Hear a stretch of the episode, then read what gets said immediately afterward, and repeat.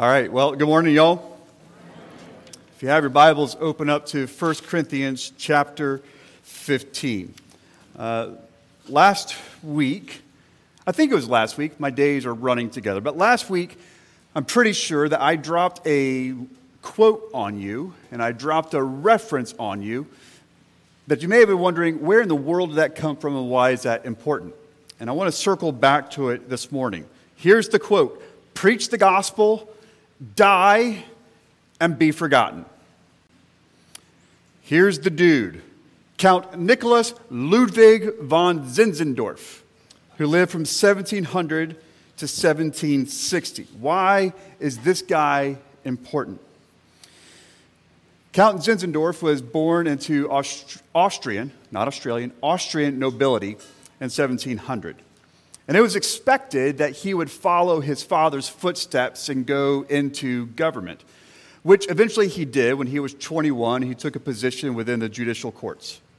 But the whole time, Count Zinzendorf had a real passion, a heart, and a mind for theology and for religious work. And then, less than a year into his religious, excuse me, into his court position, he bought an estate from his grandmother with the intent of forming a Christian community for oppressed religious minorities. As that happened, a Moravian showed up at his door. Now, Moravia, we don't talk about it today, it's in modern day Czech Republic. But a Moravian by the name of Christian David showed up and became his first tenant. A little bit of time goes by, not too much longer, and 10 more Moravians join this new settlement of sorts. And they ended up naming it, giving it a good German name, Herrnhut. Dre, did I pronounce, is that a good? Okay, I'm not going to do that. I'm, not, I'm going to avoid the Herrnhut, which means the Lord's watch. By 1725, there were 90 Moravians. By 1726, there were 300 Moravians, essentially forming a small city on Zinzendorf's little plot of land. In 1731, Count Zinzendorf traveled to Denmark. There was the coronation of a new king. And while he was there, he met a converted slave from the West Indies by the name of Anthony Ulrich. Anthony wanted somebody to go to his homeland to preach the gospel and particularly to go after his brother and his sister. So Zinzendorf, upon hearing this news, hustled back to Herrnhut, and immediately two volunteers said that they would go. Within two decades, the community there at Herrnhut grew to over 600.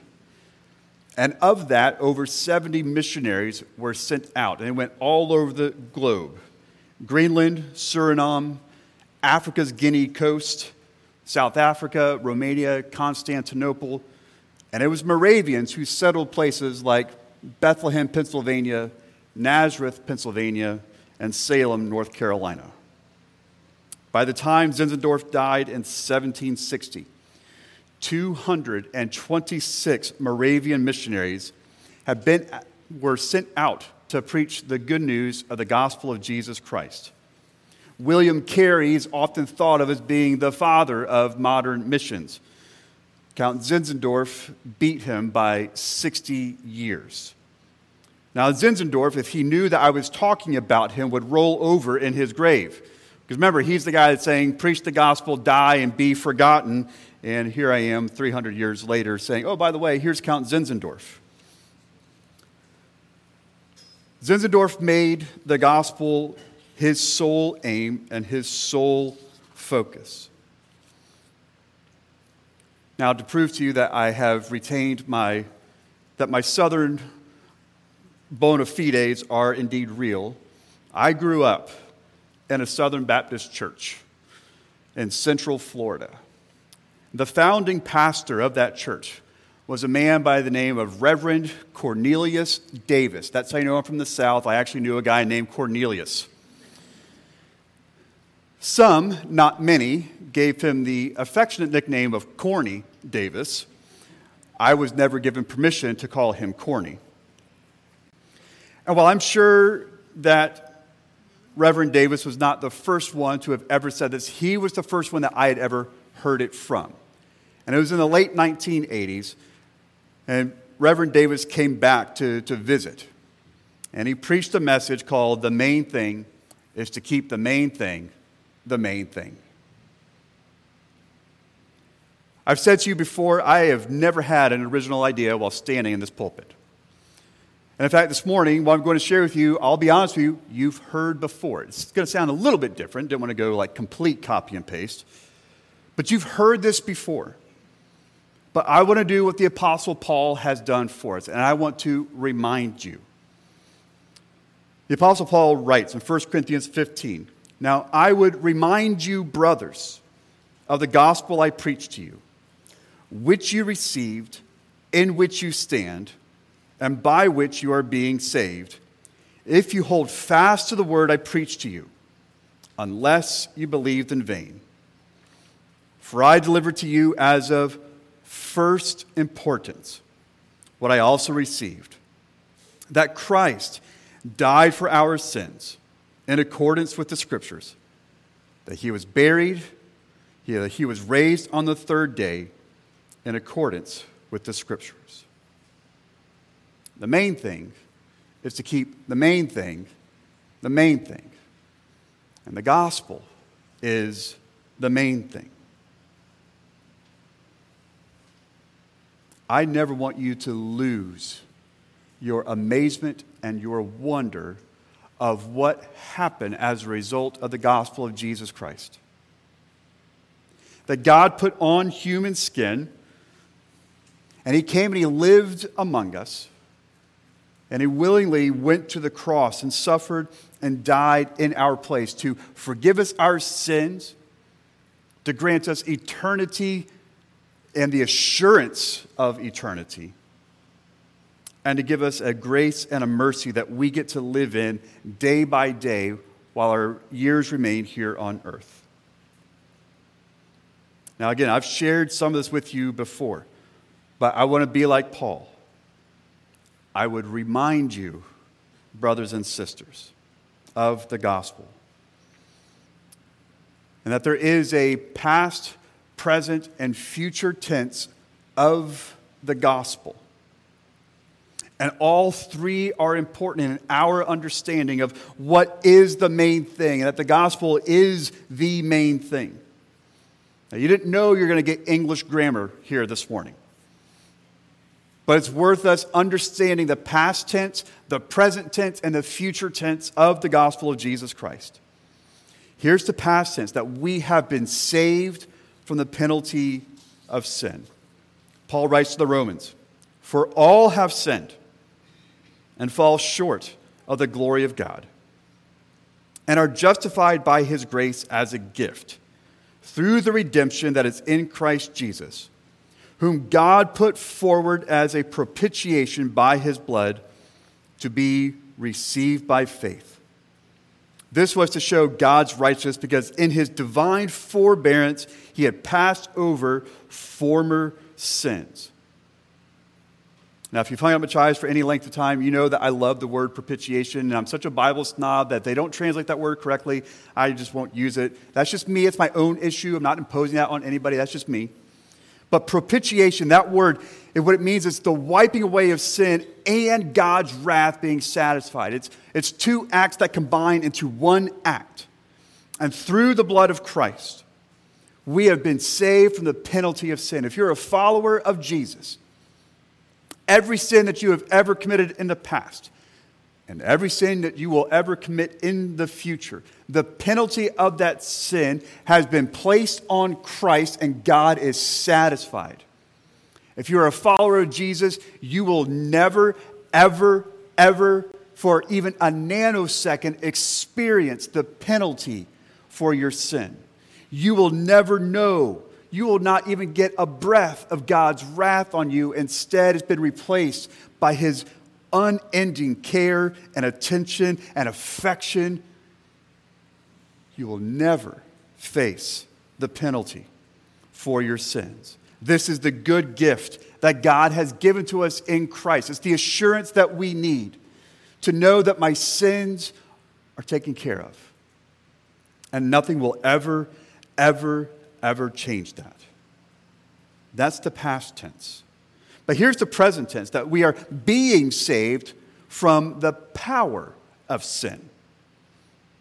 Paul writes to the Corinthians in 1 Corinthians 1 For the word of the cross is folly to those who are perishing, but to us who are being saved, it is the power of God.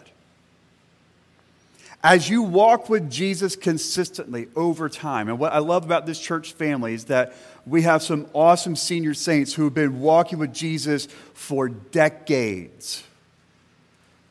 It is a gift to this church to have their example.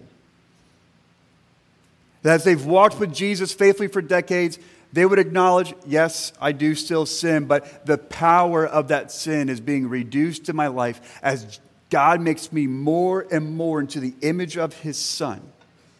Now, none of them are achieving perfection, although there's a few that I think might be kind of close. Give it another couple of years.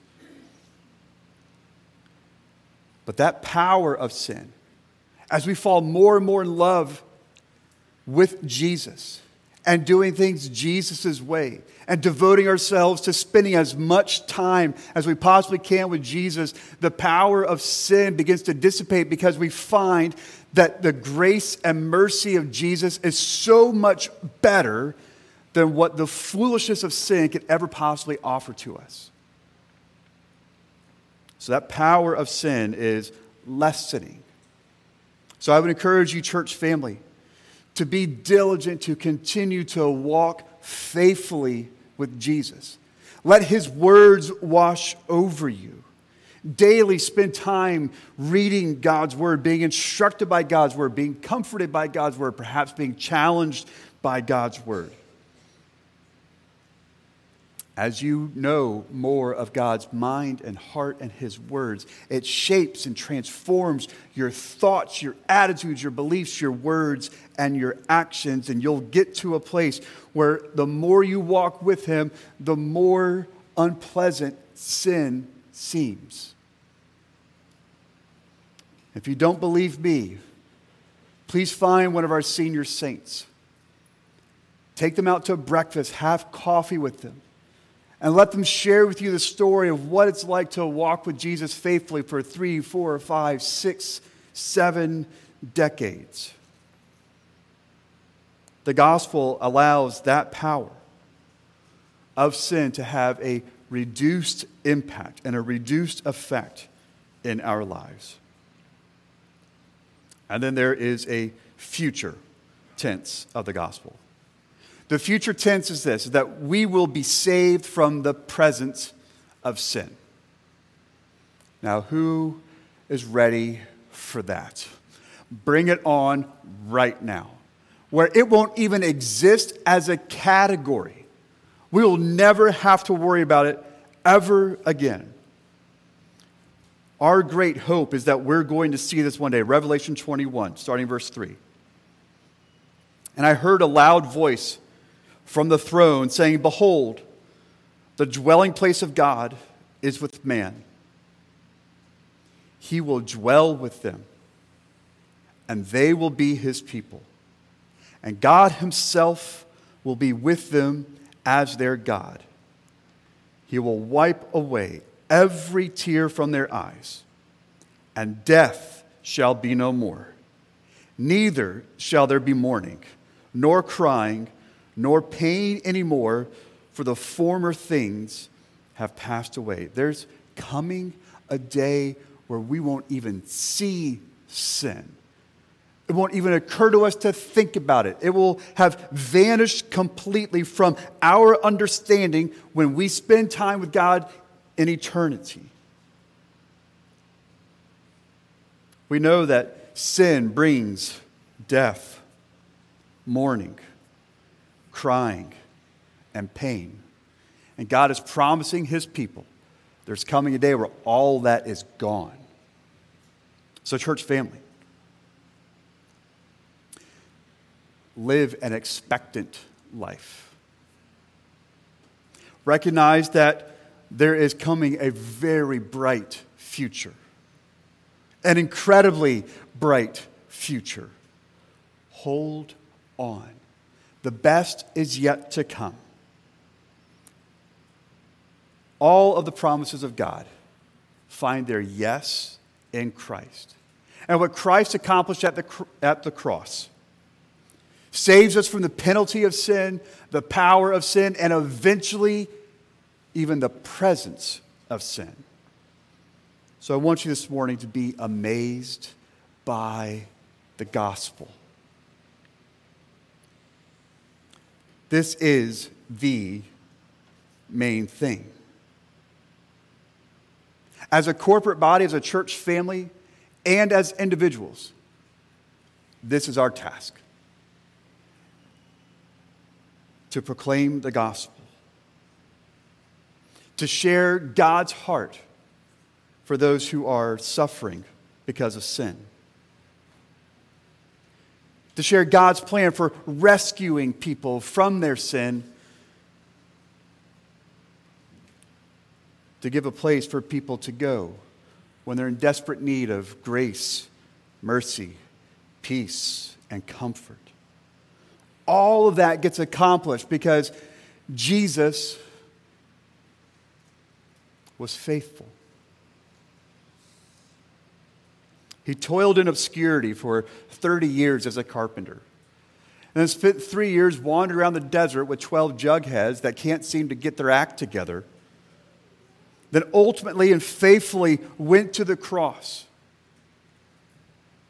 And at any moment, he could have called down an entire legion of angels to have rescued him, but he obeyed until the very end. Why? Because he wants to rescue sinners. This is our message to a lost, hurting, and dying world that Jesus came to rescue sinners. And so we have a message. And our message is the gospel of Jesus Christ. Paul puts it this way in Ephesians 3 of this gospel, I was made a minister according to the gift of God's grace, which was given me by the working of his power. To me, though I am the very least of all the saints, this grace was given to preach to the Gentiles the unsearchable riches of Christ. The church is the means that God uses to make the gospel known. The church as a corporate entity, yes, but the church also as a collection of individual believers. We have a responsibility, we have a task, which is to make the gospel known. It is the main thing. Paul keeps going, and to bring to light for everyone what is the plan of the mystery hidden for ages in God who created all things, so that through the church, did y'all hear that? So that through the church, the manifold wisdom of God might now be made known to the rulers and authorities in the heavenly places. Through the church, you have a part in this. You have a considerable part in this. God has uniquely placed each one of us into a certain sphere of influence, whether it's school, work, neighborhoods, soccer teams, baseball teams, places you like to shop, wherever God's put you in a sphere of influence, you are the church. And your task is to make known the manifold wisdom of God. And that wisdom is this He came to rescue sinners, He sent His Son to rescue sinners. Paul continues in Ephesians 3 that according to the riches of his glory, he may grant you to be strengthened with power through his Spirit in your inner being, so that Christ may dwell in your hearts through faith, that you, being rooted and grounded in love, may have strength to comprehend with all the saints what is the breadth and length and height and depth, and to know the love of Christ that surpasses knowledge, that you may be filled with all the fullness of God. I don't do this to you very much, but I'm going to give you homework. I want you to read and then reread Ephesians chapter 3 this week on your own. There is so much. uh, I want you to know the love of Christ. I want you to know what it's like to be sustained and nourished by the love of Christ. I want you to walk away from Ephesians chapter 3 knowing that you know that you know that you know that Jesus endlessly loves you. But Paul throws a phrase in there with all the saints. I want you in the days, weeks, months, years to come to practice sharing the love of Christ that He has for you with somebody else who needs to hear your story. It could be another believer. Perhaps somebody who's feeling weak in the faith. Perhaps somebody who's discouraged by things. Perhaps somebody who's just a little lost and confused. Share your story of Christ's love for you. It could also be for somebody who does not yet know Jesus and is trying to make sense out of what does all of this mean? They need to know that there is a very real, living Savior who loves them and makes himself known and makes himself available. You have a story to tell. You have a story of how God has rescued you from your sin, how God has rescued you from hopelessness through Christ. And because of your union with Christ, you've been transformed. You've been made new. You get to live with unending, inexhaustible grace, mercy, peace, significance, value. Go on down the list. With all the saints. And that's important because the New Testament describes the church in these different metaphors. It's a body, it's a temple, it's a building, it's a family. We share in this together. You, as a believer, you get to share in this with this church family. This church family gets to share this with other church families in the area. Other church families in the area get to share it with other church families throughout the nation and throughout the globe. We share in the gospel together. So, again, I have nothing original to say. The gospel is the main thing. I pray that it dominates your thinking.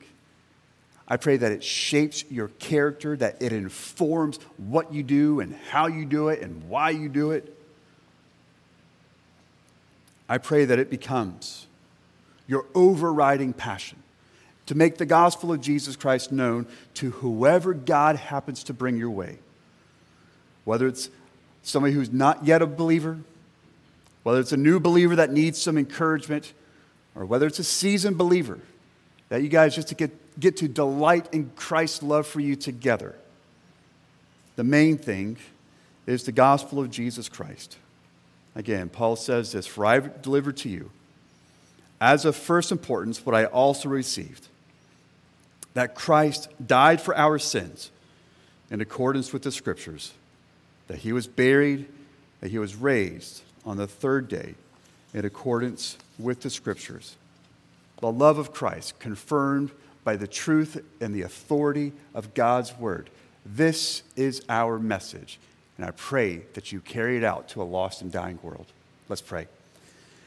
Father, we thank you so much for the good gift of your word that reminds us, that teaches us, and encourages us that we have hope because you sent your son to die in our place. We thank you for the perfect, once for all, satisfactory for eternity sacrifice of your Son, Jesus Christ, on our behalf. We thank you that because of his perfect work at the cross, we can know that we know that we know that our sins are forgiven, that we have been loved by the Heavenly Father, that we have been adopted as his sons and daughters that we are objects of His eternal affection and attention, and it will never, ever change. That we can know that we know that we know that our eternity is secure in Christ. And we long for that day where you will rescue us from even the presence of sin. Help us to fix our gaze heavenwards and running all of life through the gaze of eternity. Thank you that because of your Son, we have hope for today and hope for tomorrow and hope for the day after that and the day after that. Father, for those who are hearing this who are your followers, I pray that you would remind them, that you would stop them in their tracks with how wonderful and amazing the gospel is. And I pray it gives them motivation to go into a lost, dying, and hurting world with a message of hope. I pray for those who are hearing this and have never trusted it, your Son. I pray they heard crystal clear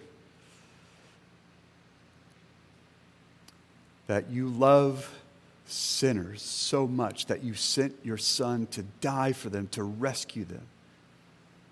And I pray they would take you up on the offer that they would trust your Son to be their Savior, that they would experience a transformed life, the assurance of forgiveness of sins, and hope everlasting. Father, thank you for the, your word. Thank you for the truth that teaches us. Thank you for all that you have done to glorify yourself through your Son, and you've allowed us to benefit. We ask this all in the powerful name of Christ. Amen.